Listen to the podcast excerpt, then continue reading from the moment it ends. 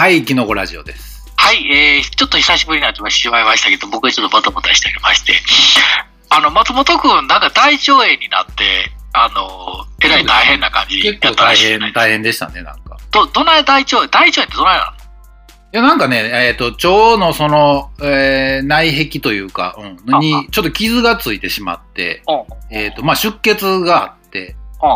で、こう、傷を治さなくちゃいけないって体になるじゃないですか。はいはいはいはい。今中に入ってるまあ全部出そうって、こう、あ働くみたいで。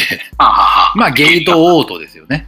あ、おうとも。オートもでしたね。だから、あもうとにかく入ってるもん全部出そうとしてしまって、しんどく、うん、なってしまって、で、その傷が癒えるまでの間っていうのも、だから食べ物もあまり受け付けない体になるわけじゃないですか。ってなると、まあご飯も食べれへんで、3日間まあスポーツドリンクだけで過ごせって言われて、あ、入院とかしなくてよかったよね、ほんなら入院はね、本当はね、するは、する、せなあかんぐらいのとこやったんですけど、えっ、と、はいはいはいはいやっぱ今コロナの状況があって、もう病院空いてないんですよ。すごい、すごいね、ほんなら。だから僕まあ、とりあえず3日で収まるもんなんやね。そう、だから救急車で運ばれたんですけど、もう自分で読んだんですけど、あ、もう、吐くクラスで。吐く下すよりね、やっぱうり血が出ちゃうのが怖かったですね。ああ、どっち？上から下から？下からです。ああ、下血が？下血がひどくて、ああ、下血ねで、赤いでしょ？真っ赤っかですね。うんああ、でだからまあ、赤い血はね、うん安心らしいよ。って言いますね。だからそれも後で聞いて、それを仕組みを聞いたら全部納得できたんですけど、まあまあ、とはいえね。聞くまでの間は怖くて仕方がないので、もうこれはうん自分は救急車で行かなあかんと思って、そうそろそろそうや。うん読んだはいいけど、だから病院もね、12件断られて、大変やな、それ。だから今のご時世ですよ、ほんまに。ほんまやな。うんだからまあ体はほんまに壊さん本にした方がいい。まあそのコロナにもちろん気をつけるっていうのももちろんありますけど、まあ、その他もね。そう、医療を受けるっていうことがやっぱり大変にはななってるんだなっていうのは身をもって感じましたね。救急、緊急医療がなかなか受け入れなそいうと。そういうのニュースで言ってるのは、これこういうことなんやなと思って。だああ、からまあ体調管理はみんな気をつけてくださいねっていう話ですね。僕も十二指腸潰瘍した時下血下血はしたんですけど、やっぱ黒いんですね、内臓の奥の方は。はいはい。だから時間が経つと黒くなるみたいですね。そうそう、だからそれがあかんとか言うて、まあ僕何回かやってるんで、うんすぐ分かったんですけど、うんあの、それでまあ、もう僕ずっと昔、まだお、まあ大人になって30代、40代手前ぐらいやったかな、だ時も、ですら病院たらい回しにされたんで、うん。まあ今のご時世な、それで下血、まあでも、急に倒れたら、それで事故したいる人とかどないなってんねやろな。いやだから、まだ最後どっかは、例えば12件とはいえ、まあ電話で確認取って行きながらのその12件目やったんで、その何時間も待たされるとかではなかったんですけど。まあそれでもやっぱりいろいろ今はなかなか大変なのかなと。大変よ。え、何か貧血とかはならへんかった？貧血にはならなかったですけど、やっぱりまあ本当に気分は良くないし、お まあ普通にお腹は痛いし。うんそうね、お腹も痛いやろうし、気分も悪いやろうしな、そら、大変でしたな、そらな。まあ、で、スポーツドリンクで3日間過ごして、うん。だから、徐々に治ってくんの？そそれでおかゆさんにして、で、まあまあ、ちょっとずつ食べるようにしていったら、やっとこさ、普通に、もう、まあ、血が止まって、うん。やっとそのね、汚い話ですけど、その、ちゃんと塊のうんこが出てくるようになって、ああ、よかったって感じで、ああ、よかったね、そらね。一応まあ、またその、3月入ったら、その大腸、えー直腸検査か、とかは行きますけど、はいはいはいはい。まあまあまあ、そういう感じでケアしていって、みたいな感じですね。ああ、うんそれは大変でしたな、ほんなな。なんですよ。そんなことは。まあまあ、あのー年も我々、そんなに若な、なんか若い気持ちでおるけど、いやー、全然もう無理が効かないんだなっていうのは。ねもう飽きまへんな。うんなんかいろいろと気をつけなあかんなっていうところで、もうみんな大病する人も出てきたりとか、うんそれこそなくなりはせえへんもの、大病結構こうなってきたり、そういうちょっとした、うんまあ若い人がやらへんような病気ややるようになってきたりとか、する人も増えてきたりして、そうですね。だからまあ自分の中だけでもそれぐらいの変化というか、あ、こんなことが起きるんだな、みたいなことはね、起きるんで。そうようん疲れやすなったりとかな、あと。そうですね。だからほら、夕方になったらパソコンの目が、あの、パソコン見る目がこうぼやけてくるなとか、ああ、だあの松本君ら今また禁止のメガネでしょ？うん。えーそんなん、そのうちもう全然見えへんようになってくんで、遠視の方で。そうですね。だから老眼とかも入ってくるし、まあ意識はしますよ、だからやっぱり。僕もあ早めに老眼来た。うち家系が割と老眼と乱乱視か。だから早めに来るんで、来たんで、うんうん全然車乗ってる時に前、全然右側が見えへんなと思って、ちょっと怖なって病院行ったら乱視がひどいって言われて、うん乱視の、乱視と遠視のおおおじいちゃんのメガネみたいなかけばメメガネかけてパソコン見れますけど、うんまあそら50でもんな、言うたら今年51ですね、ほんま。そう、だからまあ本当に体に変化もきたしてくる年齢にはなってき松本君たんで、もほほんならろえよ 40?8? もう40、今年で8ですね。はい。あ、そう。え、で、江村、江村がいくつあいつ？あいつが40なったば、まだ、ま、前半でしょ？42、3。2ぐらい。うん2、3。まあでも42、3。うん上野も同い年やから42、3やんな、ほんならな。そのぐらいの世代でしょうね。おっさんやな、ほんまな。みんな、もう。まあそういうことですね。だから、俺もなんでかっていうと、肩が痛いなとか、うん。首がものすごい痛いとか、うん。あのパソコン見てて次の日とか、あ、いたたたたたた、その首の痛さがさ、うん。なんていうのそのいわゆる若い時に異常をきたす痛さみたいなんじゃなくて、ああ、肩こったみたいな痛さ。うん。だから、こんなしんどいのと、あとなんかあの、結構俺、割とショートスリーパーの方やったんやけど、うん元から、うん。割と結構5時間ぐらいで1回目覚めちゃったりとかする。するんですわそっからなんかあの、割と早起きてもたりとか、うんだんだんもう50も回ってきたら、そんなになってくんねんな、みたいな。なんか、そう、だから、たくさんそういう変化はどうしても出てきちゃいますね。体の変化が出てきたりとかして、まあまあ、なあ、いろいろみんな、であんまり、で、僕らぐらいの世代になったりとか、ちょっと上の世代の、ほんまに、嫁さんの兄貴とか、まあその、その辺のやっぱ、近しい上の人、同い年ぐらいの人って言ったら、みんな体悪い話になるじゃないですか。そうですね。うんしあれ足痛いとか、うんいや、ここがこうで、この間健康診断でこれ引っかかってみたいな話しか、でもしか盛り上がらへん。あと酒飲むみたいな。うん。もうそれがちょっとしんどいなっていうのもちょっとあるぐらいみんな言うけど、自分もやっぱり言わへんものの同じようなこと感じたりとか、あ、でもね、意識はしてた方がいいんだなとは思いますねま。あ、意識、覚悟ね。うん。いや、覚悟もあれなんですけど、だから、僕もね、その、周りで、同世代の人が、まあ、うん普段よく顔を合わせる人っているじゃないですか。はいはいはい。やっぱりみんな顔を合わせたら、うわぁ、しんどいわーって言うんですよ。はいはいはいはい。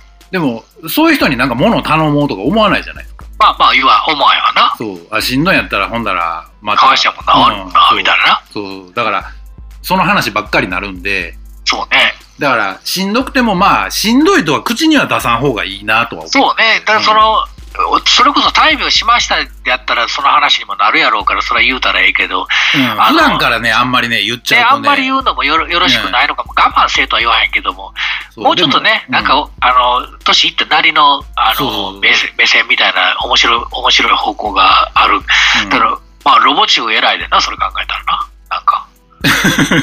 こういませんね。言わなさそうですね。うん 1ミリも言いませんね、そんな。そうですね。あの、チーフ・キーフのアルバム聞いた言うとった、この間。全然どれも一緒に聞こえたわ、言って。今時 CD 売ってるやつ初めて見てな、言って。あ、こうだや。それでなんかあの自分とこにも息子がおって、うちの子の1個か2個上か1個ぐらいが上か同じぐらいの子やねんけど、うん若い子で、今ヒップホップダンスやってんやって。うーん。まあ、ヒップホップダンスって言うけど、ヒップホップじゃないやん、別にヒップホップのダンスって。え、どういうこと？要は、えーっと、俺らの言ってるヒップホップって音楽のヒップホップであって、ヒップホップダンスはダンスのジャンルやから、うんもともとそれはもちろんブレイクビーツとブレイクダンスとかそういうのが元あったかもしれないけど、ヒップホップダンスだけだって、ヒップホップで踊るわけじゃないから、うんあの、ただでもやっぱり、ヒップホップダンスっていうだけあって、ヒップホップは嫌いじゃないんやで。そりゃそうでしょ。ほんなら、やっぱこっちとしてはそのブレイクダンスみたいなことするんやったら、そうそういう感じの好きなんやろと思う、うん。思う、思う、思ってたらしいんやけど、うん。全然今のやつが好きらしくて、うーん。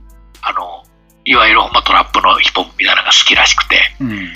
何聞いてんのか全然わからない。これ何って聞いたら K-POP やったりとかして、ああ。K-POP だみたいなとか、あラップめっちゃうまいんやっていう、まあ、ちょっと、その、俺ら一生懸命きもう必死で聞いてたら、外国のアメリカの、いわゆるその、まあ、ドリルとか、ああいう、ほんまに悪いヒップホップのトラップと、K-POP のかっこいい、あの、EDM っぽい流れの綺麗なトラップとちょっとちゃうやん、なんか。うんあの辺って、あんまり気にして聞いてへんかったら多分一緒やんか。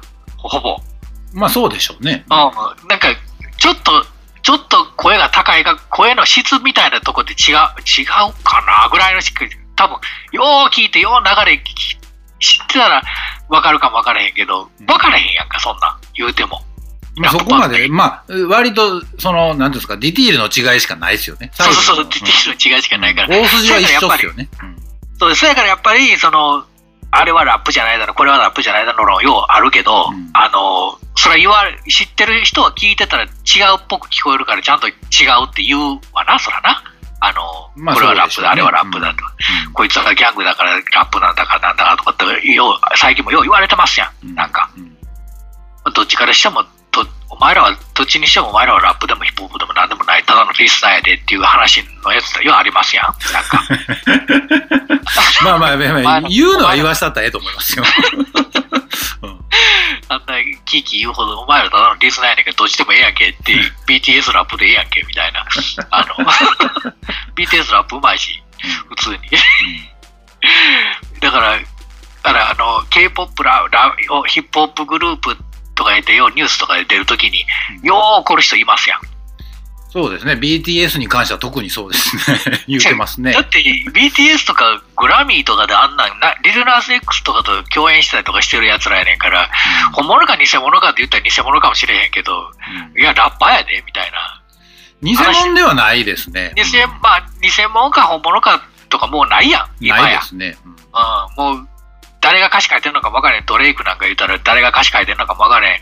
なんか、なんかね、パーカーだけ、その、50セントの作ったドラマのパーカー着て、50セントで半笑いで、どうでしたか感想みたいなことインスタで書かれるようなやつらだってラッパーなんやから。だから、正直どれがラッパーでどれが本物でどれが偽物かとかいうのはもう不毛な、あの、議論であって、まあ、かっこいいかかっこ悪いかだけの話で言うんやったら、もう、僕は BTS かっこいいと思いますよ、ラップとして、ヒップホップみたいな形としては、うん。アジア人がやったらすごいうん。言い方で、でも日本でやったらなんであんななんでやろあんな感じでやんねやろな、寂しいなって思う反面、まあ、時々ジャニーズとかが、ちょっとが K-POP っぽい踊りしてるコーラ見たら、曲ダッサいのに、踊りだけは K-POP みたいな踊りするのか、まあ、これをハイブリッド、日本の、日本のハイブリッドなんやろな、みたいな、ローファイブリッドなんやろな、みたいな感じの、なんか、ことを思いながらうん。見たりするんですけど、まあまあ、そんな、そんなことがさておきですよ。まあまあ、そんなことはさておき、私、我々も年いきましたなっていうだけあって、うんそんなことも言いながらね、なんかインターネットにもいろいろ触れながら、僕も2年間ぐらいブラブラしながら、うん。あの、いろんなもんをこう、見聞きして、いろいろ吸収はしたつもりでいるんですけれども、うん。えー、私がですね、えっと、ヒップホップっていういうのに目覚めたっていうのが、おそらく89年ぐらいなんですわ。うん。で、89年の頃、10代の頃に、ど田舎何にもない田舎ですよ、ヒップホップ。今で、今ですら多分、ヒップホップ言うたらヤンキーの音楽ってなってて、フリースタイルバトルでとかでヤンキーがやるだけじゃないんだとかって少年インザフッドも僕読んでみましたけど、うん伝説のミックステープがあってって不良でもないけど、その伝説のミックステープとかいう、その、言ったらそこ、その、俺たちはそれの以前からもう、神話の世界ぐらいから、まあ、じゃあ神話言い過ぎか。もうちょっと後かな。もうちょっと人間に落ち落ちてきてるかな。あの、まあ言ったらトレトレチャラ3とか、ああいう、フューリアス5とか、あっちのもっと、シュガーヒルが本物のラがラップじゃないとか言ってるのが神々の世界の話なのかもしれへんけど、まあ言ったら、こっちで言ったら、クレイジー A さんとかもそうやし、カンちゃんとかもそうやし、っていうのが思想やったとするやん。ラップの日近田さんだったりとかな、うんあの、伊藤聖子さんとか、うんまあ、その人たちに俺らはちょっと触れることのできた、うん。唯一当時の若手やったと思うんですよ。うん。あの、89年の、うん。言ったらもう、ほんまに山猿やった人間が、うん人間でもなかったかもしれん。うん。が、ヒップホップっていう言葉を発してから、うん。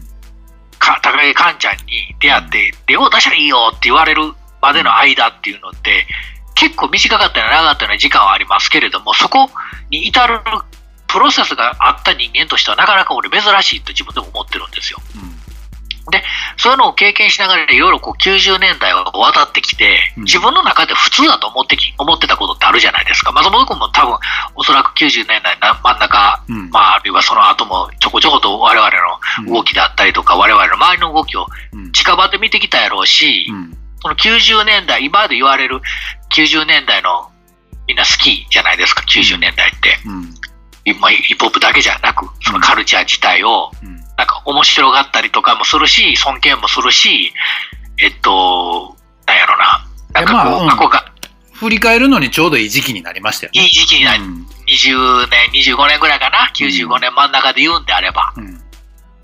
我々が、例えば90年、90年ぴったりで考えたとき、25年前って言ったら65年じゃないですか。うん。1965年。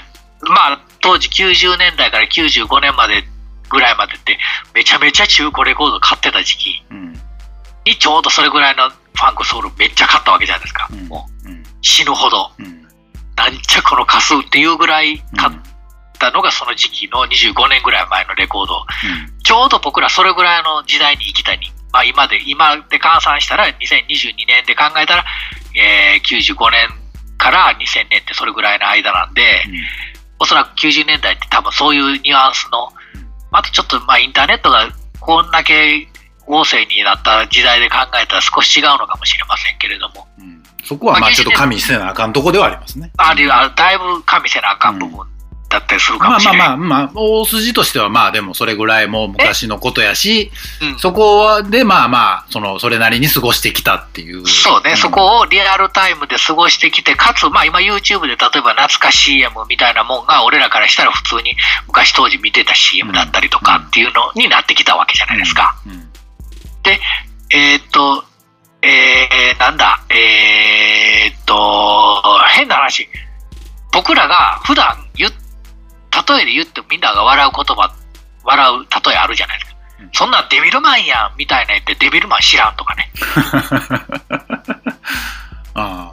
言ってそういううん。あ知らん世代、全く興味ないし知らん世代みたいなのが、そろそろそういうジェネレーションギャップをもっともっと感じなあかん時期、もうんももっと最初にあったのかもしれへんけど、なんていうのかな、そういうのが多分これからもっと出てくるはずなんですよ。このインターネットがい旺旺盛な時代であっても、うんなおかつ知らないっていう、なんか、まあ、どうしてもギャップは埋めれないですよ。もうそう、ギャップは埋められへん。ただでもやっぱりみんな90、もっと、お俺らの時代よりもっともっと90年代みたいなものに対して若い人たちが興味を持ってる人もおるし、うんまあ、それを模写しようとはせえへんけども、何かしらそういうノスタルジックなものになんかあの、思いを馳せるっていう行為が割とちょこちょこ見見受けることが、例えばガラケーで写真を撮ってみるとか、うんっていうことが結構なんかちょこちょこ、それこそインターネットで見ることができるんですよ。それはまあ、それは繰り返す部分であって、その美化していくみたいな部分っていうのは、はいはいはい。常常にずっとやってることの一つですよね。若い人たちが昔を美化して、自分もそういうふうにやってみたいだとか。美化してね。うん。うん。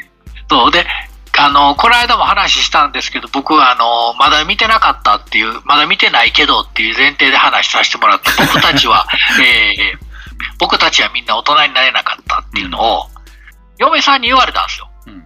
見たのって言うん。で、あ、見てないわって。で私見たんだけど、うん。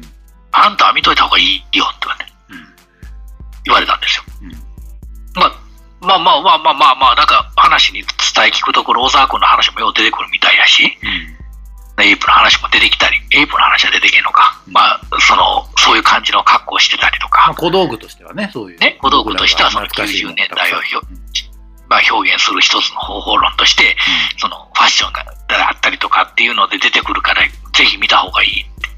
まあ、あ、そっか、忘れてたわ、と思って見たんですけど、うん僕実は本読んだんですよ。はいはい。それが、まあ、きっかけで話は一回しましたよね。そう、それ本を読んで、なんかちょっと時代感ずれてへんかっていうのをちょっと言っちゃってたましたね。うん。ねで、やっぱり見たら時代感を激ずれしてるんですよ。うん。うん。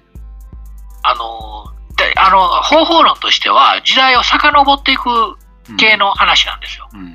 最後の方が95年になって、急にガーって2020年に戻ってくるみたいな。うん最初はに、えーに2015年から始まって、徐々に徐々に遡って2000、えー1995年に戻るんですけど、うん。1995年は、まあ、主人公の方が、あの、まあ、主人、まあ書いてる方ね、あの、ほぼ自自叙伝やから、どっか、東東京なんやと思うねんだけど、どことは言ってないねんけど、どっかの焼き菓子店、焼き菓子工場で働いてるんですけど、うん。まあ、そこでは、まあ、ちょっとネタバレ、まあ、ええか、別に。あの、うん。ええ で、その、働いて、まあ本、本でもあるからな。うんで、その、焼き菓子店、焼き菓子工場で働いていて、えーそ、そこで、まあちょっと、あの、おかまの方と一緒に働いてて、その人が優しいんですよ。でね、別のアルバイト探してるときに、当時俺はあんま覚えてないねんけど、アルバイトニュースとかに、文通のコーナーとかあったっけ ?95 年あたり。まだあったと思いますよ。アルバイトニュースだったかどうかはまあ別にしても、その文通コーナーだったりだとかなんだとかっていうのは、えーっと、あったんちゃいます？だってインターネットないっすもん。なんせ。まあまあまあうね、ん。携帯もないしね。うん。で、なんかその文通コーナーでうん、でもね、思うねんけど、うん小沢くんのうん犬も吠えるが、キャ犬は吠えるがキャラバンは進むっていう曲、あの、アルバムあるじゃないですか。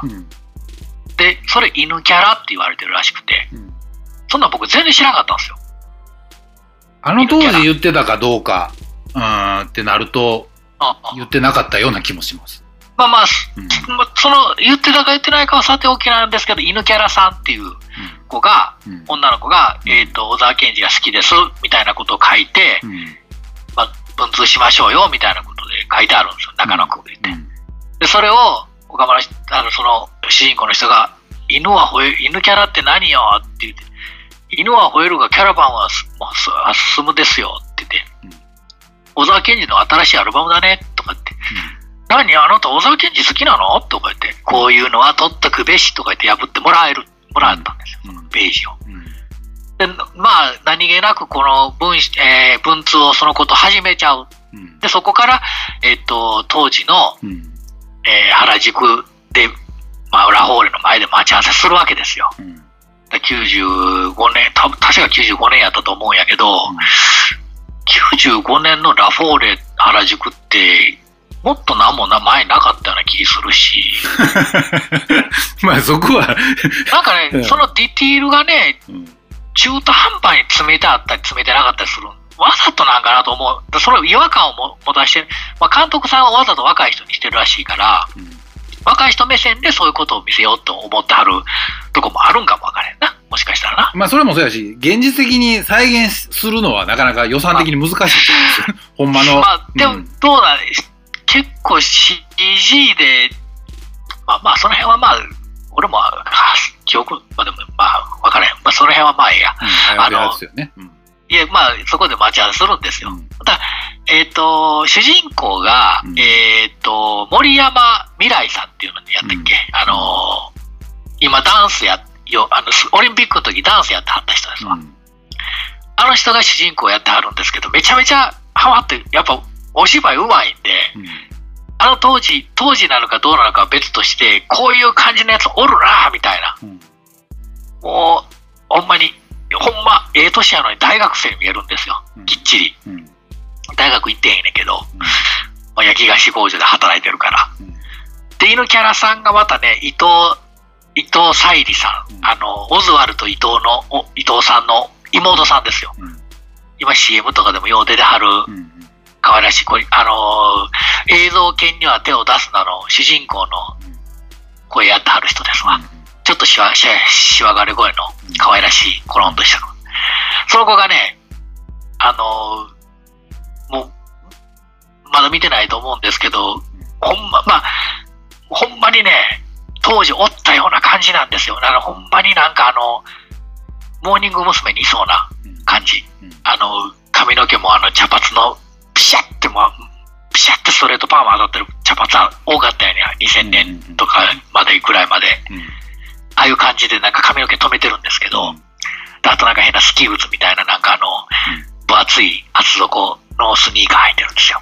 Northwave 流行りましたね。そう今の、今のとちゃうで。今のあの厚底とちゃうね。もっとなんか、いなたい感じよ。コロンとした。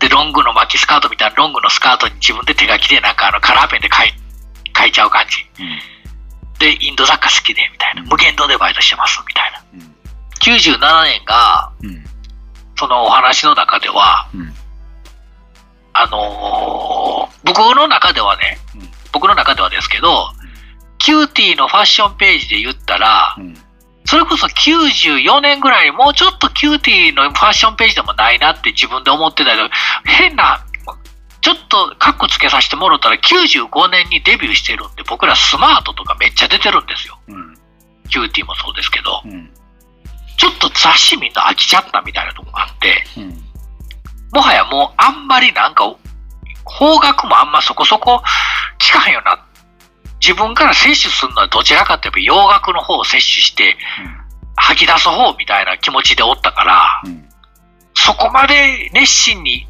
なんかこう、ライブ見るみたいなとか、あと CD 買う。まあ CD は結構買ってたつもりなんですけど、いや、でも買ってなかったかな。うん、方角に関してはあんまりファッションもそうですけど、そこまでやっぱり日本のなんかもんに興味持ったらなんかちょっとダサいんちゃうかなっていう気持ちがどっかにあったんや思うんですよ。のもあって、97年ってもう絶頂にそういうのに対して、まあ変な話、あれですよね、ロサンゼルスで BC ボーイズのスタジオ行った後の2年後か、そこらですやん、言うたら。95年におそらくレコーディング行ってるんで、うん、たら、で、エイプとか着せてもうてみたいな時代じゃないですか。うん、真ん中におるおったからこそそのようなって思うかわからないけど、97年って、こんななんか、いなたか、女の子もうちょっと、もうちょっとなんかおしゃれやったな気すんねんけどなと思う ぐらい、もっちゃりしてるんですよ。なんかもう、あの髪型とかも、なんか、ほんまに、あの、俺の思う、思ってる92年ぐらいの、2、3年の CUTiE とか、それこそフルー、フルーティーとか、あんなんか原宿とか行ったらおったかな、みたいなような感じの格好してるんですよ。で、二人でウェーブの袋を持って待ち合わせする言うて。うん、97年ってウェーブあったかな、みたいな。あるのはありましたけどね。で95年に俺ら渋谷ハーパンチ、渋谷のウェーブの1階でやってる、やってたんですよ。うんうんそれで、なんか、ウェーブが改装するやら、なくなるやら、なんやら、番組が終わる、終わるときに、それ以降、あんまりウェーブ行けへんようになったなって思ってたら、知らん間にウェーブなくなってたじゃないですか。あれが何年なんだか覚えてんやねんけど、ウェーブって97年の時、そんなにプライオリティ高かったっけ？みたいな。いや、そこそこのとこにはいたと思いますよ、まだ。あ原宿でウェーブの袋持って待ち合わせしましょう、97年とか、97年って3品キャンプがあったりとか、うん、多分3品キャンプがあったり、LB 祭りがあったのが97年か8年やもん、まあ、8年言ってたような気がするんですけど、まあそれ前後じゃないですか。うんあの前後ってもうこっちはウータンクランじゃないですか、気持ちは。完全に迷彩のあの、あれ着て、うん、もうガッパーでも、あの、ジルボを履いて、うん、ティンバ履いて、うん、もうエニューやらビャンかぶって、うん、木の枝く加えて、ほんでお笑いヒップホップ言うてた時代じゃないですか。で、そこにちょっとエイプ着せてもうて、細いのは嫌言ってでも、ズボンはへくってくせみたいな、もうバチバチじゃないですか、もう。今で言った若若者で言う、なんか。ででも割と、周りの人はそれはもちろんね、おしゃれやろうし、お金も持ってはるやろうから、それでいいと思うんですけど、世の中って、そんなにな、もっちゃりしてたっけなと思って、なんか。うん、もっちゃりしてましたよ。もっちゃりしてた？その来てました LP 祭りに来てるようなお客さんとかって、あんななんかあの、その森山未来さんがね、その、誰、誰みたいっていうのがちょっと口で言い表されへんねんけどい、や、だから、そこはほら、なんていうの？えっ、と、ヒップホップの流行と、いわゆるそういうところでみんなが好きな渋谷系っていう流行はちょっと、その、分けて考えなあかんと思うんですけど、そうなのよ。そこが難しいとこで、僕がいまいちピンとまだ、未だに分からへんとこなんやけど、渋谷系、渋谷系ってみんな言うけど、うん僕らも渋谷の HMV の、うんあのー太田さんにうん渋谷系枠に入れてもろて、売ら売ってもらってたわけじゃないですか。だから、その、商品としてパッケージされたもんがそう扱われてたのはそうでいいと思うんですけど、えっ、と、その、えっ、と、若者として渋谷系の中で立ってたか、消費者として立ってたかっていうと、全くもう立ってないはずなんですよ。あ、まあ、消費者としてはね。うん。で、どっちかって言ったら供給する側に回ってしまってる以上、そこには立てないじゃないですか。そういうことか。うんそれで言うたら、それぐらいちょっとタイムラグがあってもおかしくないよってことか。やし、その、えっ、と、だからウェーブとかで、HMV とかで、で CD 買ったりレコード買ったりする人と同じ目線ではもうないじゃないですか。まあ、そうね。で、そういうお客さんたちをこう、つぶさに見てたようなことをしてたかって言うとしてなかったでしょ？そうね。うんあの、2000年ぐらいまで僕ら、僕は吉本に、2000年ちょっとぐらいまではおったかな、2000何年とかちょっと忘れましたけど、2000年はもうほんま、ほんま前半ですよ。うん。2000年、前2002年ぐらいまでかな、うん。うちおったけど、後半もほぼレーベルですからね。うん。だからもうそれは業界人じゃないですか、そこは。そう、レーベルとしてうん、タワーレコードのバイヤーさんと挨拶してうん、名刺渡してのうん世界観なんで、だから、ウェーブの袋を持ってる、そういうちょっと、えっ、と、気の弱そうな男の子みたいな感じを想像すれば、それがいたのかどうかって、なかなか多分、自分はまずそうじゃないし、うん。ああ、で、ナイキのね、うん。あのー横に紐ついてる昔のモデルあれはい。あすやん、マードルク履いてた、うん。あのーナイキのやつ、あれ履いてるんですよ。うん。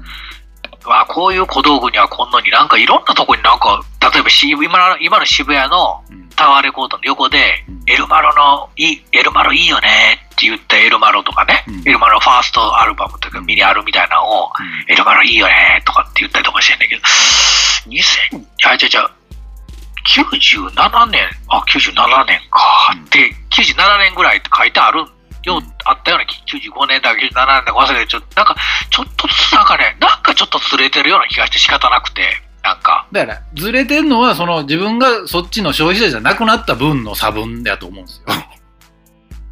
それをうまいこと、今うん。例えば今で言ったらう、ん。それをうまいこと消費者の目線をきっちり持てる人が、例えば代理店におったりとか、バイヤーさんでうまいこと調整できる人みたいになるなるの？いや、そこはだから、まあ、どういう立場に立つかはまた別なんですけど、はいはいはい。今みんなが好きやって言うてる渋谷系っていうのは、その、はいはい。僕、僕らじゃないな。うん。その、キングさん LDK としては、もうそこずっぽし抜けた後のことがみんな多分好きやと思うんですよね。っていうのは、えっと、俺らはもう、もはや、その、みんなの言ってる渋谷系にはいないってことやな、ほんなら。そう、そこのんど真ん中にはもう立ってないはずですよ。えー、まあ、元から元からど真ん中ではないにしろ、でも話の中でね、うんなんかその、しまあ、主人公の人はもちろん、し仕事してあるんですけど、その、いわゆる業界人なんですよ。うんえっと、テロップ、テレテレビのテロップ作ったりとかする制作会社なんで結構忙しいんですけど、まあ、彼女が、そのさっき言ったような、この伊藤沙莉ちゃんなんですけど、その、不思議ちゃんで、無限島でバイバイトしてるような子でうん、急に朝電話かかってきて、今からドライブ行こうよと言っちゃうような感じで。うん。で、行くレンタカー借りちゃったからさ、どうなら、まあ、一緒に働いてる、その、森山未来さんと一緒に働いてる人が、あの、浮気でややこしかった人誰でしたっけ？えっと、えっと、東コンフィデンスマン .jp に出てる、あの、えっと、東でなんとかでしょ？東出さん、うん。東出君がうん。相方なんですけど、行ってこいや、とか言って言ってくれるんですよ。うで、その、主人公の森山未来さんは、その彼女と二人でドライブするんですけど、ん。もちろん犬、犬は吠えるわ、キャラバンは、あえーと犬は吠えるわ、キャラバンは進むがかかるんですけど、うん。スチャダラパーで一番最初にかけるのは何でしょうか？スチャダラパーって言ったりするんですよ。で、文通の中にも、もちろん、その、スチャダラ、えっ、と、小沢健二が好きで、うん小沢健二君が好きなことによってスチャダラパーを知りました。ブギーバックを聞いて知りました。ってまあ、そのアルバムには僕らも参加してるわけじゃないですか。うんまあ、僕らトリミングされてますけどね、もちろん。そのまあまあそこはいいじゃないですか。うんこの間ね、うんロボチューとその話にめっちゃなったっていう、あの、この間の話なんですけど、まあまあ、まあそそれはそれとして、そういう、ね、なんかその、それが95年の前後で、まあ2年ぐらい付き合ってんのかな、だから、うん。結構ね、話が飛び飛びなんで、うん。いまいち、最後は最終的にはなラブホ街で、うん。なんか明日今度 CD 持っていくからって、あの、伊藤沙莉ちゃんが森山未来君に言うて、別れたとこで連絡がつかへんようになって、捨てられる、お森山未来君捨てられるっていうのがオチなんですけど、うん。何があかんのか、やったのかんは自分は分からんみたいな、なんかまあネタなんですよ。うん。話なんですよ。で、それ、まあ、さっき言ってた、その、これやる前にちょっと話してたんですけど、その Facebook から話が始まるんでしょっていう話。ただ、Facebook 見てたら前の彼女、その彼女が出てきただけの話です。う。んうんで、それを回想していくだけの話で、まあもちろんその、あの、Facebook 見るにあたって、いろんなことが起こるんですよ。起こるというか、まあ、もう業界人にすっかりなったうん。主人公が、うん。まあでも、とはいえ、やっぱりテロップ作りの職人さんなんで、うん。あの、番組の打ち上げとか行ったらなんかちょっとしっくりけえへんな、みたいな顔してる割には、そこに来てるグラビアアイドルの卵みたいなの食うてもたりとか、なんか、まあ、ええ思いはしとるわけですよ。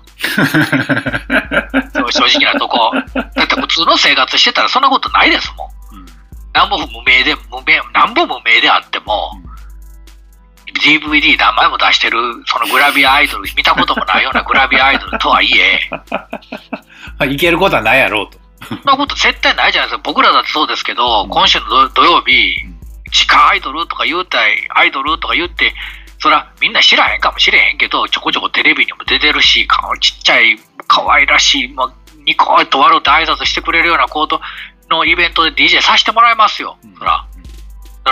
でも普通の生活してたらそんな子らと会うこともないじゃないですか。ないですね。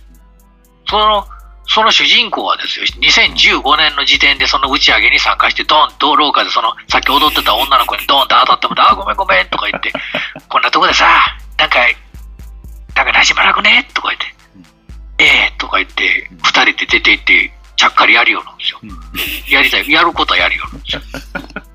で、嫁はん、まあ嫁はんがどんな人か知りませんけど、嫁はんは、うん。もう別れる寸前で別居してる大島優子さんなんですけど、うんもう私だ、時間返してよとか言われて、言われるんで、もうちょっとギスギスした関係になって別れ、別れてる感じ、別れ際なんですけど、そのくせにやることやってて。それ若い時にね、制作会社でめちゃくちゃしんどかった時代ですわ、あれはうん。きっと。うん忙しい時代。で僕らなんか遊んでたからね、今でもブラブラしてる人ような人間ですから、あの時代にあんだけ頑張ってる人が、今そらええ思いすんのは構わず、今というか、まあ、2015年にええ思いすんのはそら構わへん。でもなんか、随時、逐一、パートパートで、俺普通だなとか、その伊藤沙莉ちゃんに言わせるセリフでも、あんた普通だよねって言わせるんですよ。うん全然普通じゃないんですって、そんなこと。そんなことないですからっていう。お前全然普通じゃないからな、普通の人にほんま失礼やぞって俺は思うんですよ。それ。だって普通の人って、ほんまに普通やないですか。まあそんなことはなかなかそんなに起きないことはまああラップりますラップで、りょうた女と結婚したって、俺だって普通の、なんでもない普通の下町の女と結婚しましたから、離婚もしてへんし、うん。で、みんな離婚できへんわけじゃないですか、子供がおったりとか生活があったりとかって言うて離婚したかったって離婚でき、で、なんか離婚寸前の別居してる嫁はんがおって、うん。グラビアアイドルの女といいいイチャイチャして、なんや、若い時は無限堂のバイトしてる女と付き合うて、その間何作り付き合うたか何、何したか知らんけど、それは普通やないで。それはあかんって言うたらって俺は思うんですよ。まあ、いろ、そういうシーンがいっぱいあるんですけど、普通じゃないよ。ちゃんと、ちゃんとしてるし、うんちゃんと面白い生き方ちゃんとしてるから、うんその、端々に俺普通だなっていう普通じゃないアピールするのやめろみたいな。まあだから、ほら、そこは、その、見てるキングさん LDK との差、その、なんていうの、差を考えて、その、悔しがっても、まあ、仕方がないというか。そうで、なおかつ、えっと、こんなはずじゃなかったのに感を出したらあかんと思う。いや、だから、そこはほら、キングさん LDK が考えるこんなはずじゃなかったのに感は、ある、その、また違うとこじゃないですか。まあ、すまあそう。うんまあ、ただ、俺は、俺がこんなはずじゃなかったって思うのは、うんえっと、別に大成功して、六本木ヒルズに住んで、えっと、地下が、床があのガラス張りになって砂が入ってるとか、そんなとこに住んでますねっていうのが成功とか、別にそんなことは思ってないいやいや、です。もちろんもちろん。うん。まあ一方でね、うんお母さんに、自分の母親にマンション買ってあげてとか、そんな夢もないんですよ。うんうん僕は楽しく生きていければそれでいいんですわ。僕勝手な話ですよ。だから、俺は楽しく生きれれば、生きれればいいよぐらいの感じですわ。でそれは逆に言ったら実現できてるかもわかんないじゃないある意味ね、うん。ある意味、ブラブラ楽しく生きていければええよ。うん食って食いぶちだ。で、まあ、その結果子供ができたりとか、うん嫁はんがができたり、まあ、しんどい時期もあったんでね。やっぱり精神的にしんどい時ええ期もあった。もちろんもちろん。だから、ただからだ、まあ、こそえ紆余曲折あれど、例えばえっ、と、例えばその脱線トリオの DJ として世に出てから、今でも例えばミックス作ったりとか、トラック作ったりっていうのと、その主人公、焼き菓子で焼いて工場で働いてる。とか、はいえっ、と、その辺のこう、差じゃないですか。そっちのはい。話の中での差で、ただ、うんでも、焼き菓子ずっと焼き続ける人もおるわけじゃないですか。うん。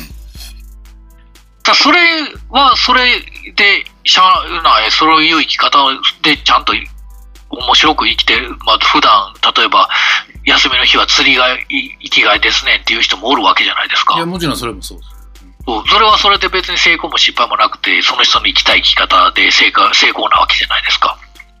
だから、それはこっちの価値観になるじゃないですか。まあまあまあ、向こうの価値観で言ったら、その、いわゆる渋谷系みたいなのが盛り上がってる中で業界人として乗せていくのが良かったわけでしょ？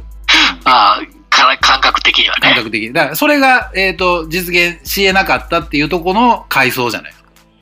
ああ、うんでも実現できてなくない？できてません？それで。いや、だからでも、こんなはずじゃなかったは、まあ誰しも抱えるもんじゃない。ああ、うんそうか。その、うんこんなはずじゃなかった、まあ、こんなはずじゃなかったっていうのは一言も言ってないんですけど、うん俺普通だなって最後泣くんですよ。役者さんは、やっぱ役者さんいいんですよ。みんな。やっぱ。うん。役者さんはどうであれうまいし、こんな人おるんやろうなとか、おるなとか、うん。いや、こいつ、あの、もうほんまに、あのーみんなすごいうまくて、あの、さい、さい、沙莉ちゃんも、ほんまこういう女おるよな、みたいな。一番初日に初めて会った時に喫茶店で WAVE の袋持って、二人で WAVE の袋持って喫茶店でいきなりビューティフルドリーマーは何回見ましたかとかって聞き出したりとかするような女みたいな。あの、不思議ちゃんや、みたいな。あの、ななんか、うわ、いや、その、もしかしたら俺、父ちゃんとその場でお前めっちゃ不思議ちゃんやなって言うてもてるかもしれへんような不思議ちゃんとおるやんか。絵に描いたような不思議ちゃん。うん。おって、うん。今は知らんけど、今、今もおるんかな。今は、今の不思議ちゃんって言ってメンヘラみたいになってくるのか。ちょっと。まあ、名前が違うだけで、でも、まあ、あのぐらいの年頃の女の子ってあんな感じでしょう、みたいなのはあるでしょう。うん。何言ってるかわからんみたいな。な何言ってるか、いや、何言ってるか分からへんような感じの雰囲気でやりたいんやろうな、みたいな。あの、キャラ作りとして。うん。どこでか、どこでこう、普通のおばちゃんなんだやろうな、みたいな。うん。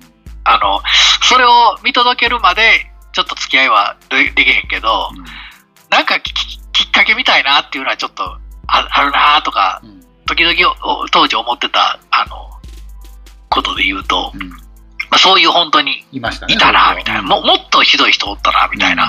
うん。でもやっぱりそういう、でもちょっとね、やっぱ今の、あの、あの、さ、さいりちゃんがね、多分普通の子やな、元が普通の子やから、ちょっとエロい目するんですよ。ああいう感じやのに。待って、こっち見るときの目が、目が悪いのがちょっと普通の子なんか、あ、あの、不思議ちゃんそういう顔せえへんのよね。それ、不細思かい議ちゃんっな。てそういうんじゃないのよ。俺が監督やったら、今すっごい、俺は大好きな表情やねんけど、不思議ちゃんはせえへんねん、その顔っていう。なんか、その目線もせえへんねん、みたいな。恥ずかしいね。まあ、リアルを知ってるからね。そう、だから不思議ちゃんってそういう、あの、そこをエロくしたいっていう、こっち、俺はそれをエロくなったらいいのにって思ってた口やから、うん。エロくないっていう演技をしてもらいたいねって逆に言っちゃいそうな気がする。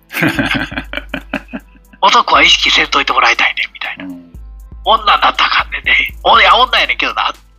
なんか、あの当時自分のことし知らない、これ口で表現できへんねんけど、難しいですね。あーなんか、もう、真ん中ないぐらいの感じやったやんか。あの、あそこ、あの、ああいう現場におった人、女の子たちって。めちゃくちゃエロいか、めちゃくちゃ、全然エロくないかみたいな。真ん中ないみたいな。うんうん真ん中を中性的みたいな。うん逆に。こいつ誰と付き合ってんねやろみたいになってまうみたいな。なんか、どっちかと言ったら、その全然エロくない方の不思議ちゃんや、うんの感じや。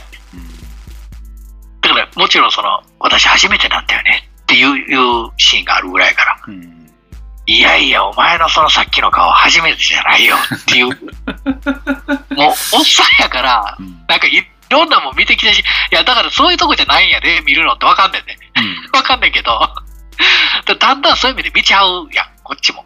なんか、うーん。そこはもう期待しても仕方がないじゃないですか、そんな。だからその伊藤沙莉ちゃんがすごい可愛く見てくんだよ。うんなん、か、どんどんどんどん。うんこれ、不思議と当時やったら、ぼ僕どっちかってギャルっぽいの好きやったから、うんあの、ギャルっぽいの、どどうにかギャルっぽいの、ギャルっぽいのって言ったらわ、それが逆に若かったよな。うん不思議ちゃんじゃないねんって思ってたのが今若っぽ若いんやと思うねんな、きっとな。だけど今考えたら、不思議ちゃんも悪くないなって思ってる時期もある。可愛いなって思ってる時期もあんねん。嫌いじゃない、好きって思ってる時期、むしろ、もちろん古着古着とか着てた時代は不思議ちゃんでないと俺無理かもって思ってたから。そう、だから、そこの時代交渉じゃないけど、って、実は、その、90年代って10年で区切られても、前半後半ものすごい違うっていうの違うね、が、うん確かに。あるから、そこはちゃんと意識しとかんと、一色体にしてみると、いやー、ここはこうじゃないねんなーが、もう出すぎて。うん。まあ、ちょっとそうで、で、自分が、うん。その言われたらな、その自分がちょっと特殊な立場にいたっていうのも加味した上で見たつもりやったんやけど、うん。それはもちろんドキュメントじゃないからさ、まあまあね。うん。うん。ドキュメントじゃないからそこまでそれは厳密にはやってないお話、よ面白くならへんかったら話になれへんから、うん。にしても、その小道具を凝ってるだけに変にそこにグワッと集中してまうのよ。まあね、だから、うん知ってるだけに。うん、だスニーカー一つとってもそうじゃないですか。そうなのよ。その女の子とか、その人のその、なんていうの？生き様みたいなのももちろんあれやったけどあ、例えばなんやろ？あのぐらいで象徴的なんで言ったら、ほら、エアマックス95とか出たじゃないですか。あれどう思ってたかとかにもよるじゃないですか。世の中めっちゃ騒いでたけど、ダッサーみたいな。うん。スニーカーとかに関して言えば、もうちょっと前やねんな、俺らみたいなとこあるじゃないですか。そうやねんな。ほんで、うん当時もうダンク履いてたもんね。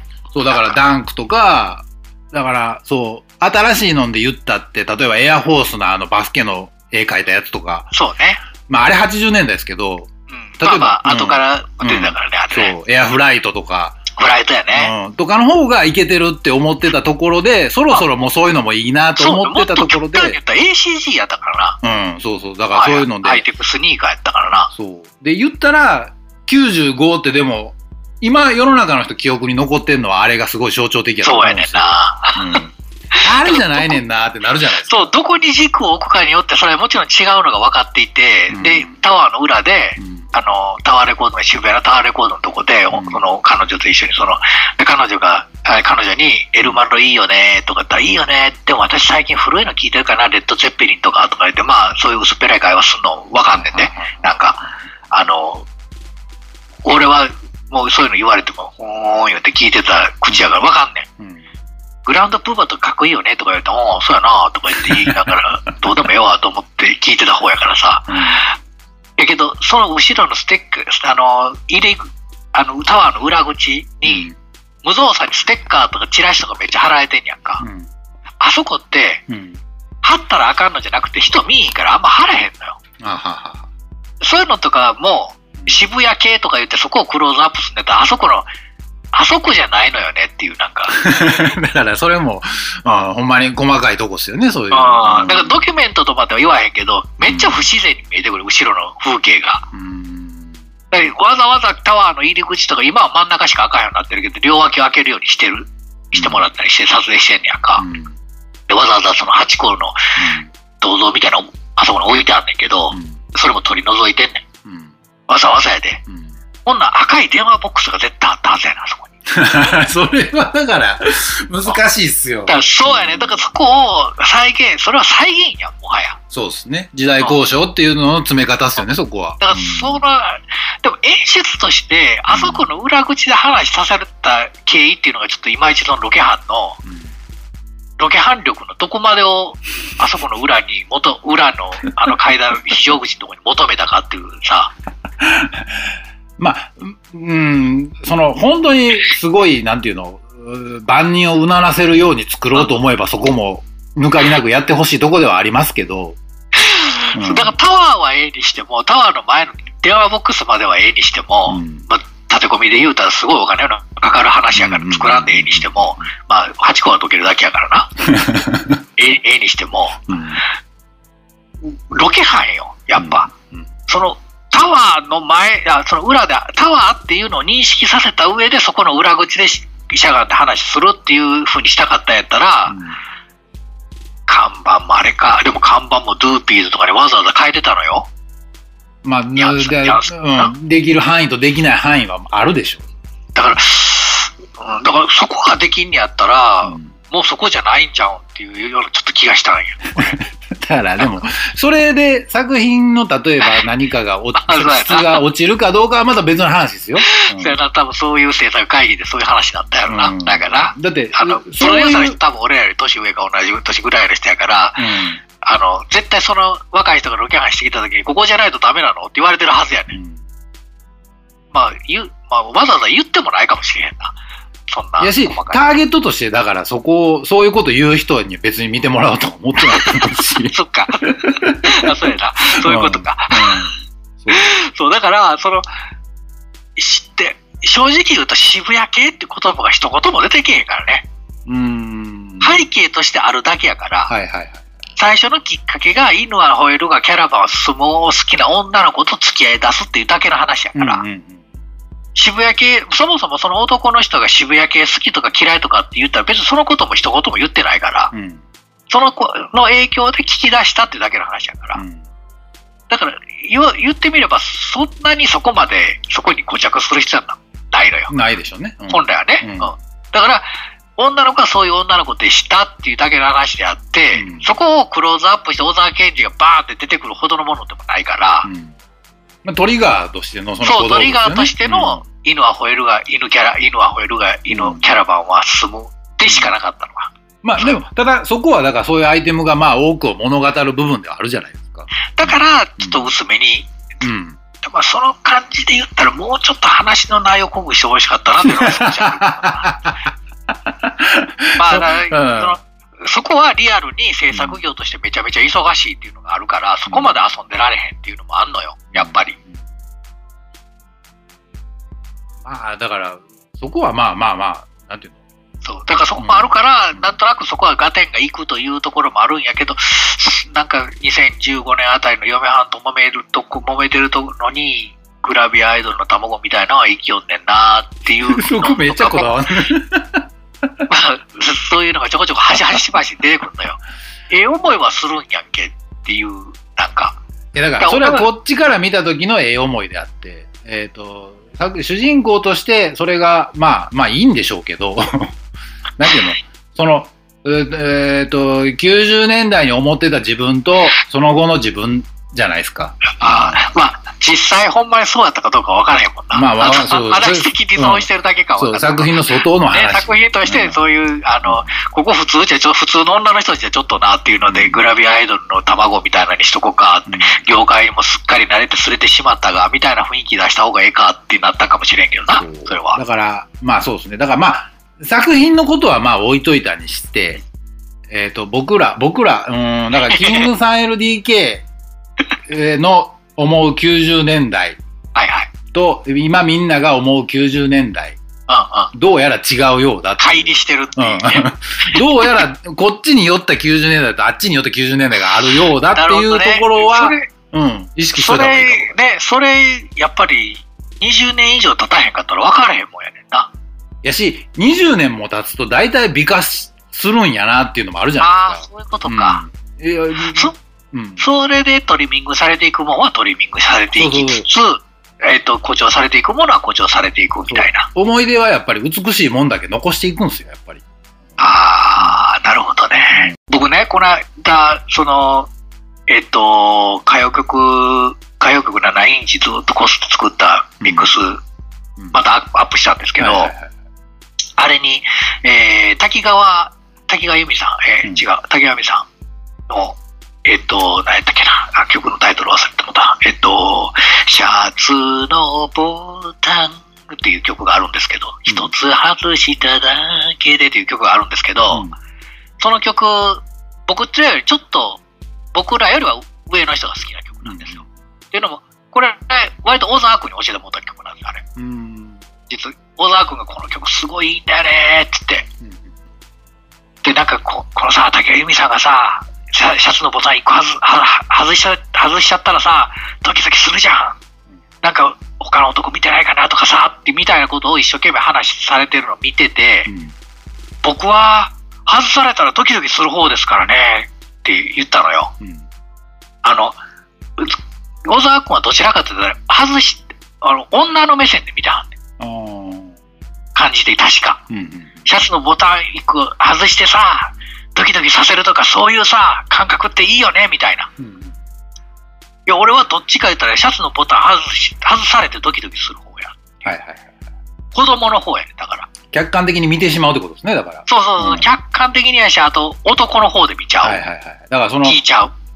えっ、と、歌われてる方、あ歌ってる方のその、なんていうんですか、視点じゃなくって、そうそうそうそうそうそうそうそう、うんあの、歌われてて、うんうんうんいあの、可愛いわね、坊やって言われちゃってる。その先にいる人になるわけですね。うんそう、だから、もう、あの、あ、今考えたらやで、今考えたら、あそこでも、まあ、全然決定的にその、違う、その、い今でもやっぱりうん、小沢君って王子様って、おっすおっさんになってなお言われるいうぐらい、なっちゃうわな、みたいな。うんだから小沢君の曲めっちゃ流れるんやけど、もう小沢君のそういうどうでもええ会話みたいな、俺らをやってる、別に自慢自慢するわけじゃないけど、うん。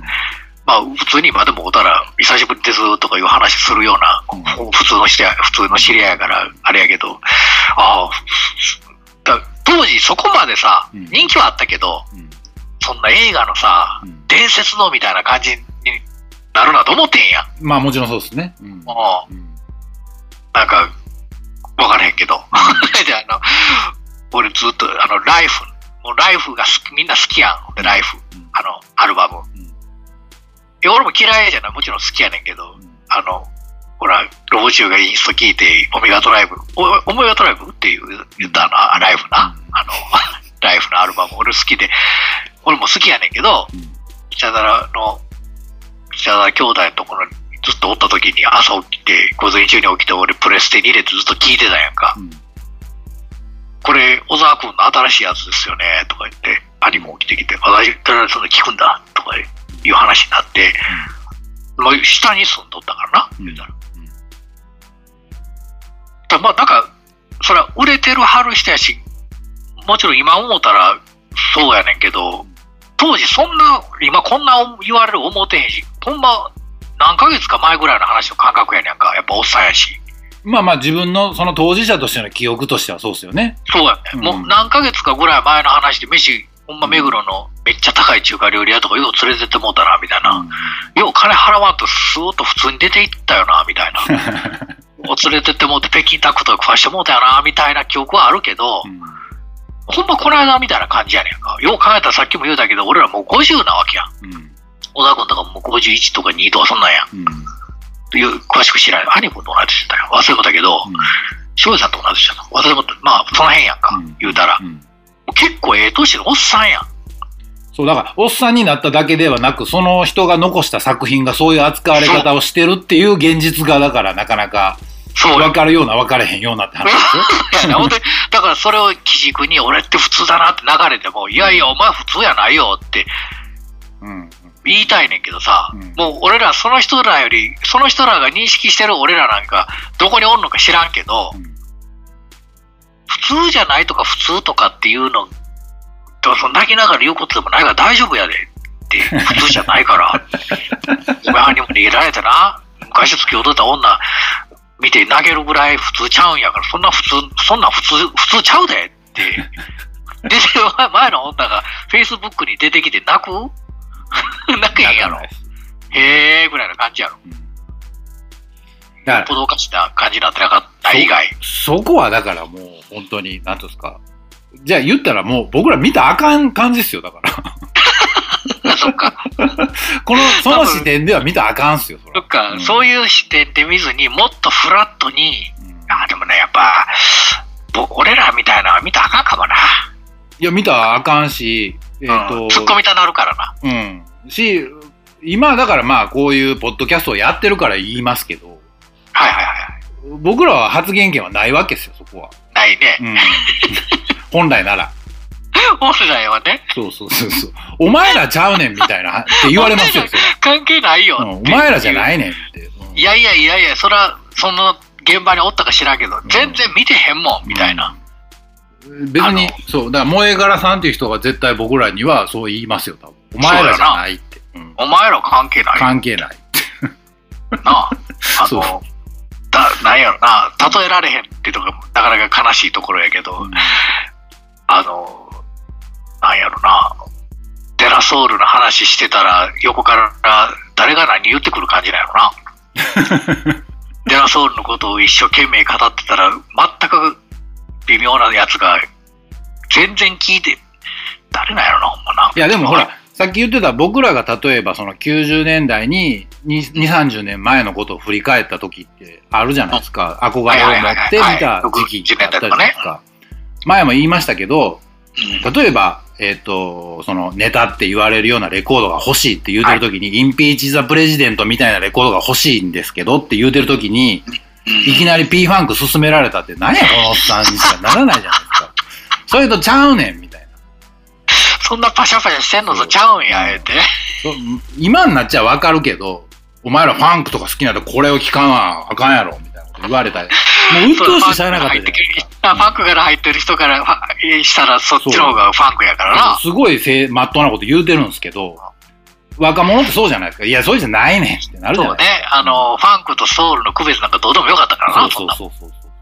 とにかくああいうドラムブレイクみたいなのが欲しいんですっていうジャリッとした、パキッとした、うんバリッ、ジャリッとした、その、ペチャンとしたんじゃなくて、バジャリッとした感じがいいんですよ、みたいなそ。うわかるわ、それ。スネアにリバーブかかってるやつはいらないんですよって言えなかったじゃないですか。でも、えっ、と、そういう、なんていうの、その当時をちゃんと生きた人からしたら、これを聞いてからこういうのを聞きなさいみたいなのがわかるんですよね。うんなるほど。そうその所作がムカつくってやつそうね。そうそう。だから、僕らももうそれ言う立場になっちゃってるわけじゃないですか、そこは。なっちゃってるよね、うん言ったらね。だから、そこは気ぃつけなあかんなとは思いながら中古レコードやなんかやってるんですけど、なるほど、なるほど。うんついつい言っちゃう。言っちゃう。うん。言っちゃうよね、そらね。だから、この話もまあ、もあうし、芯のとこ言えばそこになっちゃいますから、ね。いやいや、もう死んじゃないね。今話聞いて合点がいったけど、うん要は役者さんとしてはみんなすごいいいから、うん。ついつい最後まで見るんよ。うん。でも、もやっとした気持ちはもちろん持ってるわけよ。はいはい。だそのもやっとは、うん、うんそこっすよ。うん。そこが多分おっさんのもやっとそうしてる気持ちやそうそうそう。なんでお前ら P ファンク聞かんとそっち行くねんみたいな 感覚。嫌じゃないですか、もう。だけど、話の本筋としてももうちょっと欲しいなって思うのも、うんあの、おそらく同じだと思うわそうきっとそうそうあの、これぐらいさらっと言ってもらえたり、ネチネチネチネチ、ごちゃごちゃごちゃごちゃされたら、うん気持ち悪いのしか残らへんからな。うん。たら、さらっとしてなんかようわからへんけど、最後泣いて、かっこよく終わるぐらいの方が、それはええわな、うんそ。そうなんですよね。だからそこがすごくむず、今のそういう振り返り系のそういうもんを見たときに、もやっとする感じって常にそれなんですよね。もうほん、その時代を生きた人間が見て、ガーだこうだ言うんじゃ、映画じゃなくて、多分じゃないんですよね。うん若い人が見て、さらっと見てかっこいいって憧れる。一つのマテリアルでしかうん90年代はないから。ないと、いいとこしか残してないので、もう、その、うん、いいと思うんですよねそ。んなナイキの靴がどうとか、タワーレコードの85のやってた、あの、テレオ、な、なんやった、あの、えっ、と、電話ボックスの位置が何やらとか、そんなのどうでもいいやな、そんなもんな。そう言っちゃうと、なかなか大 大変になってくるんですよ。なんでお前ジョージ・クリントンこういう髪の毛の色してるか分かるかみたいな話、しんどいじゃないですか。めんどくさい。そう。だから、そこはまあまあまあ、ね、えーさらっと行きましょうよっていう。いや、ほんま、だから、うん。えっ、と、結論から言わせてもらうと、僕ら、僕的にはね、そのもやっとした気持ちっていうのは、その90年代を知ってるから、うん。なおかつ、まあ、ちょっとそっちの方のよ、うん演者の方に寄ってた立場にいたうん。吉本とかにおったから、うんそういう立ち、まあ、につつは後半は、後半ですら、レーベルの、おレーベル運営みたいな、ちょっと、そっち寄りみたいな感覚で。やったから、うんだから、うん見えてるとこ全く違うし、うん感じてるところも変なとこ、変な話、悪い意味でそことリンクして、本当はリンクしてなあかんかったはずなのにリンクしてへんっていうところがあって、うん。その、ファンクやったら P ファンク聞かなあかんいや、そういうんじゃないんですよっていうところ。うん。で、それを踏まえた上で、若い人はぜひ見た方がいいよね。だからね、そういう意味で言うと。そうですね。だから本当に、その、なんていうんですか、2022年に、とか2020年代に思う90年代はあるはずなんですよね、多分。そうね、それはあると思うわ。そう。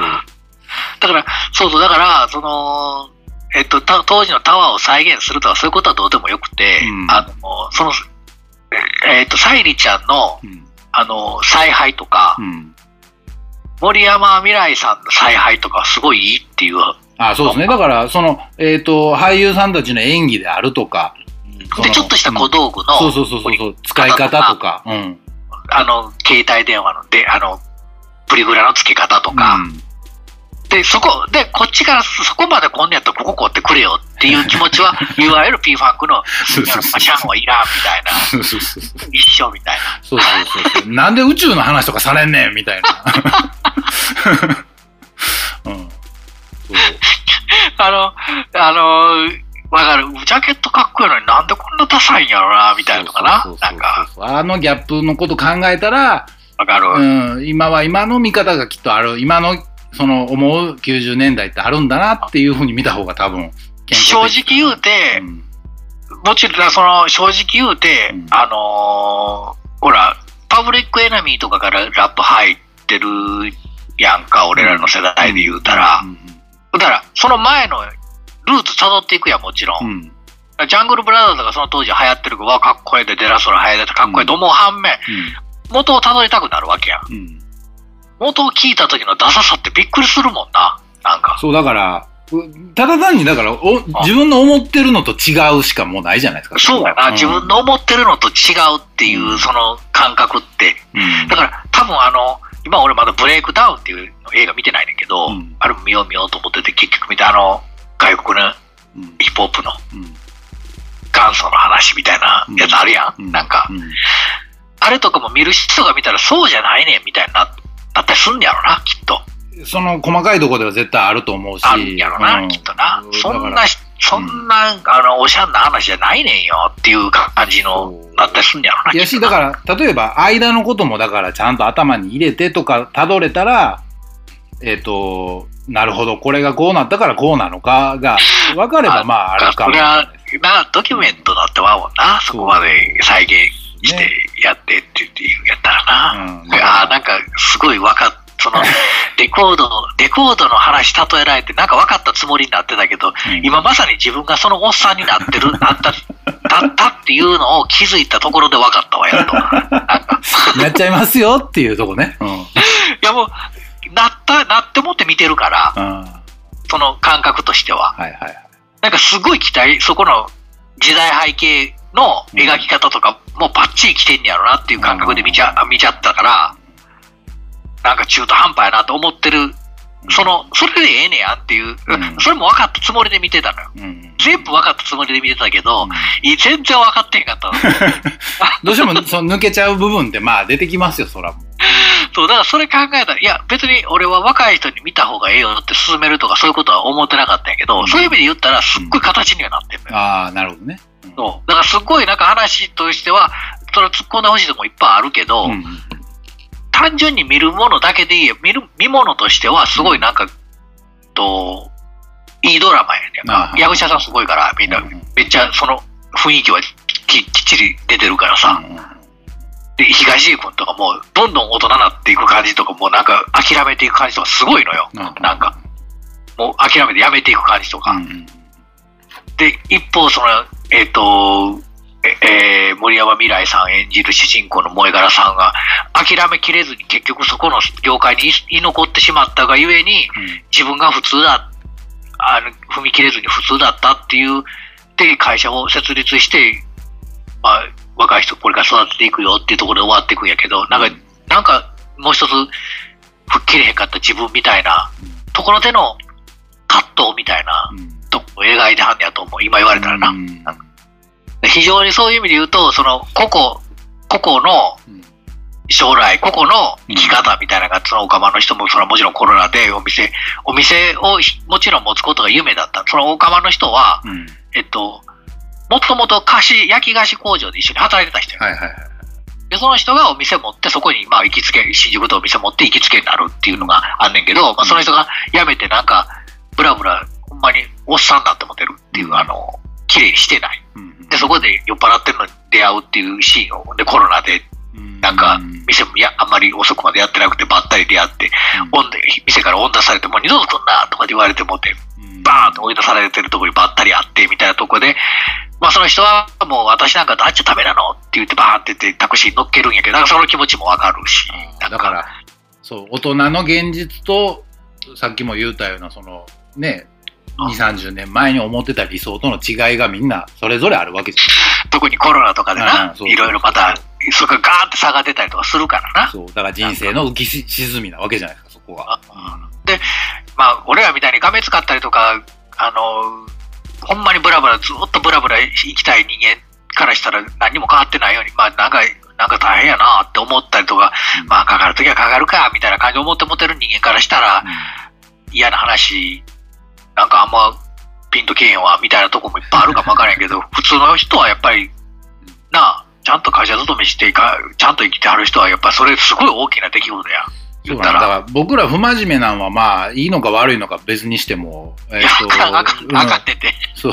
本来はあかんってて。うん、でも世の中の人みんなめっちゃ真面目なんやなっていうちゃんとしたはずだゃなっていう。だから、そういう意味で、うん。その、おおんその渋谷系がみんな好きでした。おっていうところを、だけを切り取って、同じ目線で見ようとしたら、うん俺は全然ちゃう。それはもちろんちゃうやん。うんうんえけど、そういう意味で言うと、うんそこがもし、もし好きな人がおったら、そこは同じぐらいの目線でちゃんと温度感で見れるというか、なぜ若い人に取らしたかっていう理由としては多分そうやねんよな、うんきっと。だから人生模様みたいなことを描き出すんであればそれで正解なはずなんだからだ。おっさんに取らしたら絶対それうるさいこと言わなそうそんなことばっかりな話になるじゃないですか。るもんな。で、だからもうそのめっちゃリバーブかかったスネアばっかり出してくるみたいな話になっちゃうじゃない。ああ、もうバッキバキにリバービッチャビチャのですか。そう。スネアとそのバッチャパチャのドラムでな、美しくも面白くもない90年代みたいな描かれてもみたいに思うと。ダッサいシンセでな、ほんで。いや、まあまあ、それはだからまあ、その、線であるからいろいろあるんですけどね、その過程はあるとはいえ、今欲しいのそれじゃないよっていうとこは、そうそうそう、ジャリッとしたスネアでええのよ。っていう。なんか。だから、そこの見方っていうのは、僕ら早くに抜けたっていうのは特にまあ、大きいですよね。やし、あとだから、そういう見方じゃないっていう。まあね、基本的に言えばね、間違ってますよ みたいなことを、だから、だからなんかね、もやっとするのが、すごいもやっとするのは、俺がそこにおったから、っていう。ほんでに似たような世代やからっていうのとか、あと時代感が違うっていうのは、んもうそこの反対側におったり、うんブラブラしてたり出たり入ったりしてるからこそ違う風に見えちゃったりするけど、実は本来はそれが正解なのよ。あの、俺が不正解で、うんあの、描かれてる世界観の方が正解。かもわかんないです。だから、これから多分まだまだ90年代にとか、その過去を振り返るものっていうのを、当事者として通ってきた時代のものがどんどん描かれていくと思うんですけど、フリースタイルとかな。うん、この、この視点は忘れたらあかんな、みたいなとこはなんかあるんですよね、なんか。あるやろな。あの、でも、多分そこはみんな分かってると思うわ、なんか。まあね、ちゃんとその勘のいい人ももちろんいっぱいいますからね。うん、なんかね、今言われてう、ん、ガテンが行くということはう、ん。おそらく、俺の見方がひねてんねん。絶対に。間違いないね。だって、なんか、ガテンが行く、ガテンは行くのよ、基本的に。うん。ちょっと薄いけど、ガテンが行くっていうのは、うん。なぜかって言ったらそこに濃いものを求めすぎやねん、俺が。あははは。アルコール度の高い酒を求めすぎてるから、はいはい。そう、ドキュメントでもなければさ、まあそう、ファンタジーですからね、そそうそうそう、ドキュメントでもなければ、うんそれは、で、まあ、恋愛の話でもないから、うん。基本的には。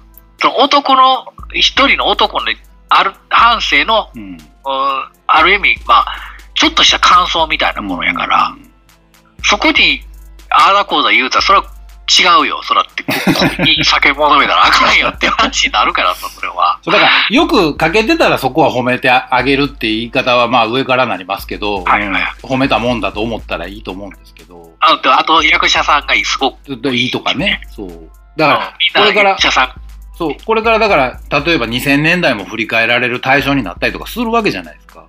0年代ね。そう、0年代とか、まあ90年代後半にしてもそうやけど。例えばだから、そういう時に、えっ、と、女の子の部屋に行って、私もレコードとか買うねんみたいな話されて、えーっつって、絶対アンテアップあるみたいな、あったじゃないですか、なんか。大体 CD やよってな。いや、でもなんかほら、頑張ってこう、うん、言ってくれる子いたじゃないですか、そういう。あ、お、お、めっちゃお薄く12インチペレペレってあって、そんな感じああと女の、女の子の DJ やってるっていう、そうそうそうそうこの家の DJ の量な。そうそう。あの、レコ量な。そう。その中で絶対アンテアップあるみたいなのは、え、ひ、引っ越すんっていうぐらいない？ない。そう僕らからしたらね。え、売った？んとか？そう、でもい、そういうところで、だから、何今度だからアンテアップがなかったって怒ってもしゃあないじゃないですか。まあ、アンテア、そうね、あの当時は絶対アンテアップあったはずや、ね。絶対あったんですよ AV8 しかないとかなと思う。そうそうそう。そんな なんでこんなんばっか買ってるんみたいな。で、まあ、それ言ったらもう、なんか、違う話になるじゃないですか。そうやな、2パックとビギーで人生変えられたって絶対言うやろって言うとかな。だから、だら、から、ありがちなのは多分そっちしかならないと思うんですけど。あそう。2パックもビギそれはーも。そういうのもできてほしいな。そう面白いとそういうやつの話もうんあってほしいよな、なんかな。だから、あの、うん絶対あの辺の人そういう感じのコーラが言うセリフみたいなのとか、そう、だから振り返れば絶対常々あったはずなんですよね。2パックとビギーで人生変えられたっていう日本人の女の人めっちゃ面白いなと思いながらいつも見てるんやけど、どない人生変えられたんやろうなと思いながら、で、それも、全然なんていうんですか？生、き様ちゃうやろみたいな。それもだから海外のあれ見ててすら思いますけど、変えられたの最近やねんなとしか思わないんですよね。当時じゃないんや、みたいな。最近、最近、若いから見れば最近なんやってたからきっと。だって、俺らあの時もうお大人、おっさんやん、んなんやったら。うんおっさんの域に入ってる時え？言って話しちゃったやんか。うん。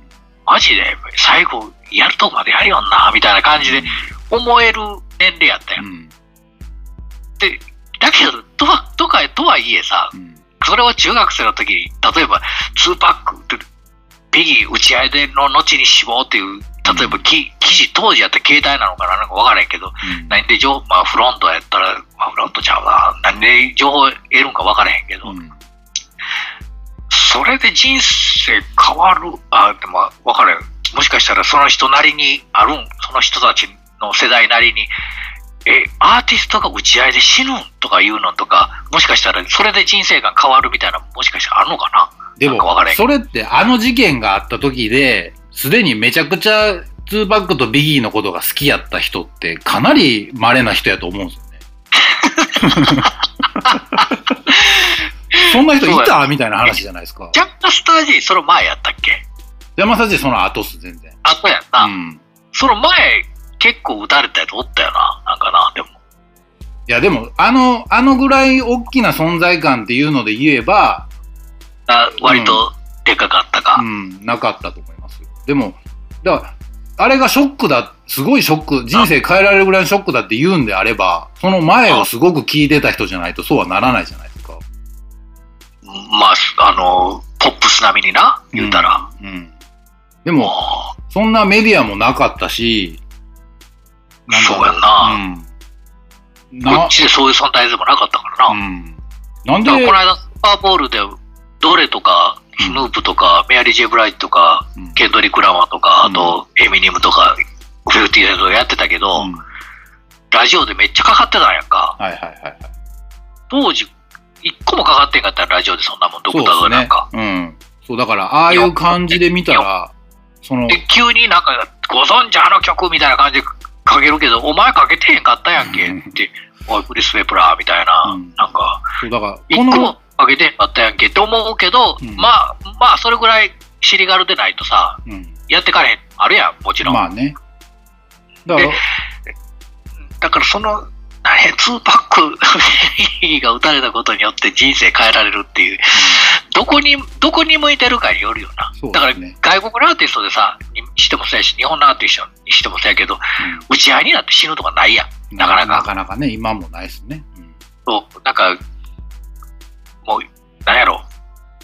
えあの、普通にラップ聞いててさ、うん。流行ってますって聞いて、ちょっと変わったの聞きたい。ってなって、外国のアーティストで2パックとビギーってめっちゃ流行ってんねん。でって聞いてたら打ち合いになって死んだって、ええーってなって、えー、そんなことあんの？って言って何かしらそういうことで天気があある可能性もまあなきに、俺らはさ、そういうのいっぱい見てるやん。うん。いっぱい聞いてるし。だから、聞いてるったってでも、ほら、例えば、その、特に2バックなんかそうでしょうけど、ああいう歌詞世界みたいなところまでが理解できるかどうかって言ったら、人生変えられるほどのことはないやろ。こ変わったとしてもこの5、6年でしょ？みたいな話しか、まあ、うんそうね。思えないんですけどね。あれは2000年ぐらい、2002、3年ぐらい、何がす？ビギー打たれたのって？い2000やい年ぐらい？やいや、90、え？そんなんやったっけ？6とか7とかちゃいました？そんな前やったっけ？結構前ですよ、あれは。えー、そうやったっけ？うん。あれ？俺、なんか、俺、電話、友達から電話かかってきて、撃たれたらしいでってかかってきて、えーとかって言った記憶があるから、いや、97年やったと思いますよ、確か。そうか、うんそんな前か。うん。ほんなら、なおのこと、あれで人生変えられるたら、いや相当でしょ。ブルックリンにおったんって話ぐらいしかならないと思うんですけどね。まあ、流行ってたけどな、うん。向こうではすごいかったやろうけど、えー、俺、いニューヨーク行ったんいつやったっけ？94年とか、その3年後とかか。めっちゃかかってたはかかってたけどな、やっぱ。いや、うん。出た時のその派手さみたいなのとか、だから、バッドボーイっていうレーベルが起こって、その星でクレイグ・マークと一緒に出てきてみたいな、インパクトは強かったけど、すごかったね、プレイグマックとかも。うん。まあ、マだけどあの人が言ってるような、その、だから歌詞とかがちゃんと理解できるようになったのも随分後やったし、そうやな、理解はできるけど、肌身には感じひんもんな。日本ではね、うん、なかなかそこまでは感じ取れなかった。あそこはあれか、それで言うたらポーズ、ポーズでの一言で終わってまうんかな。なんか、そこにあって、あってもうた方が面白いんやけどな。なんかな、いや、だからほら、今となっちゃインターネットもあって、いろいろ情報がちゃんと入るようになった上でのその発言だったらよくわかるんですけどね。そうね。だから、あのーまあ、あとお付き合いしてる方が、そういうアメリカ人とかね。うんなんかね、そういう環境がまあ整ってればの話ですけど、普通の人があんまり言ってもな、みたいな。うんだからそこ、そういうのをさ、例えば日本から見たヒップホップ、まあ、例えば、ウータンクランのドキュメントあったやんか。うん。あれ、日本、えー外外国から見た日本みたいなのあったやん、ちょっと。あ、あの、新幹線乗ってるとことかですか？か角度とかで言うよ。うんうんうんあと、マミリーさん出てきて、ラップするとことかさ、うん日本人もラップすんのみたいな感じの雰囲気うんうんでやってたやん。うんなんか、うんもう映ってたやんか、あの映画の中で。うんうんあの映画の、なんか映画ってすごいのが、なんかその、撮ってる監督さんによってさ、その風景の、その街の風景の雰囲気が変わるみたいな、ちょっとあるやん。うんうんうんレオンやったらさ、うんあの、ニック・ベッソン、あれフランス人やったらフランス人の味方みたいな、ニューヨークが。うんうんあれなんか、俺なんか、あんま過去つけて言いたないねんけど、なんかめっちゃその感じするなと思って。なんか、ああのー、例えばほら、あのー、えっと、ドイツのさうん、ベルリン天使の歌の監督の人がさ、東京の映画撮ってるの知らんなんか、ーちょっとパッとはわかんないですけど。あんねんけど、うんそれも、めっちゃなんか外人の見た、その、その、ドイツ人ってこういう感じに見えんねや、みたいな。はいはいはいはい。日本ってこんな暗い感じに見えんねパチンコ屋の感じとか全然ちゃうのよ。あははははなんかものすごいなんか、どこの国か分からへんような、なんか何の施設かも分からへんみたいな、うん見慣れてる風景やねんけど、うんうんなんか、あの、時々怖いアニメで出てくるなロボット工場みたいな、なんか、うんうん。みんな同じ台に向いて、ピコンピコンピコンピコンピコンってやってんの。を、そうなんか8ミリみたいなやつ撮ってるみたいな、そういう撮り方、色味とかさ、うんうん。ああいうのって独、あの、監督の国の人独特の店になるからさ、そうでしょうね。うん。ウータンクランのドキュメントの人とか多分あれ、ヒップホップの多分好きな人が東京ついてきて、うんウータンクランを撮ってんねんけど、新幹線なんかがややけに古臭く見えたりするやん。で も新幹線ってそんな、あの時代そんな古ないやん。古ないですね。うんほんで、ライブ会場だけはちゃんとそれっぽく見えるとかさ、はいはい。まあでも異国情緒ですよね、そこは。だからそうなんか。特徴長がすごい出るんやな、みたいな、まあ、ちょっと話ずれてもっとあれやけど。あの、あの、僕たちは大人になれなかったらちょっと関係なくなってたけど、まあまあね。その時代感のは背景で言えば、その時代の人が撮ってないからこそ逆にいいっていうものがあるというね。うんそうですね。切り取り方っていうのはまあ、いろいろ。だからうん90年代に、だあれがあれをホイジョイブラザーズが撮ったらえらいことになってたよ話やな、だから。かもわかんないですね。また全然、もっとキラキラしてんのかもわからへんし、みたいな。うん それはそれで逆にちょっと見たいっていう。いや、だから、これからきっと出てくるんやと思いますよ、そういう。広末涼子ちゃんがやってましたけどね。うんあの、ドラム式、タイムマシンはドラム式でやってました。あの時はすごい嬉しかったですけどね、僕はね。。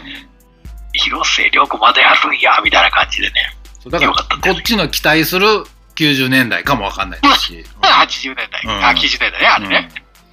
あれは、まあ、バカみたいな映画やったから面白かったっていうのもあるけどね。まあね、その、そこまで考えなくてもよかったみたいな部分もちゃんとあったりとか、そこはまあ、その作品の作り方の妙やと思うんですけどね。うん。うんそう、だから、そういうのが増えてくるときに、うん逆にその90年代の監督さんたちだったりする人たちの目線で見る、うんそのほ現物だったりとか、そう。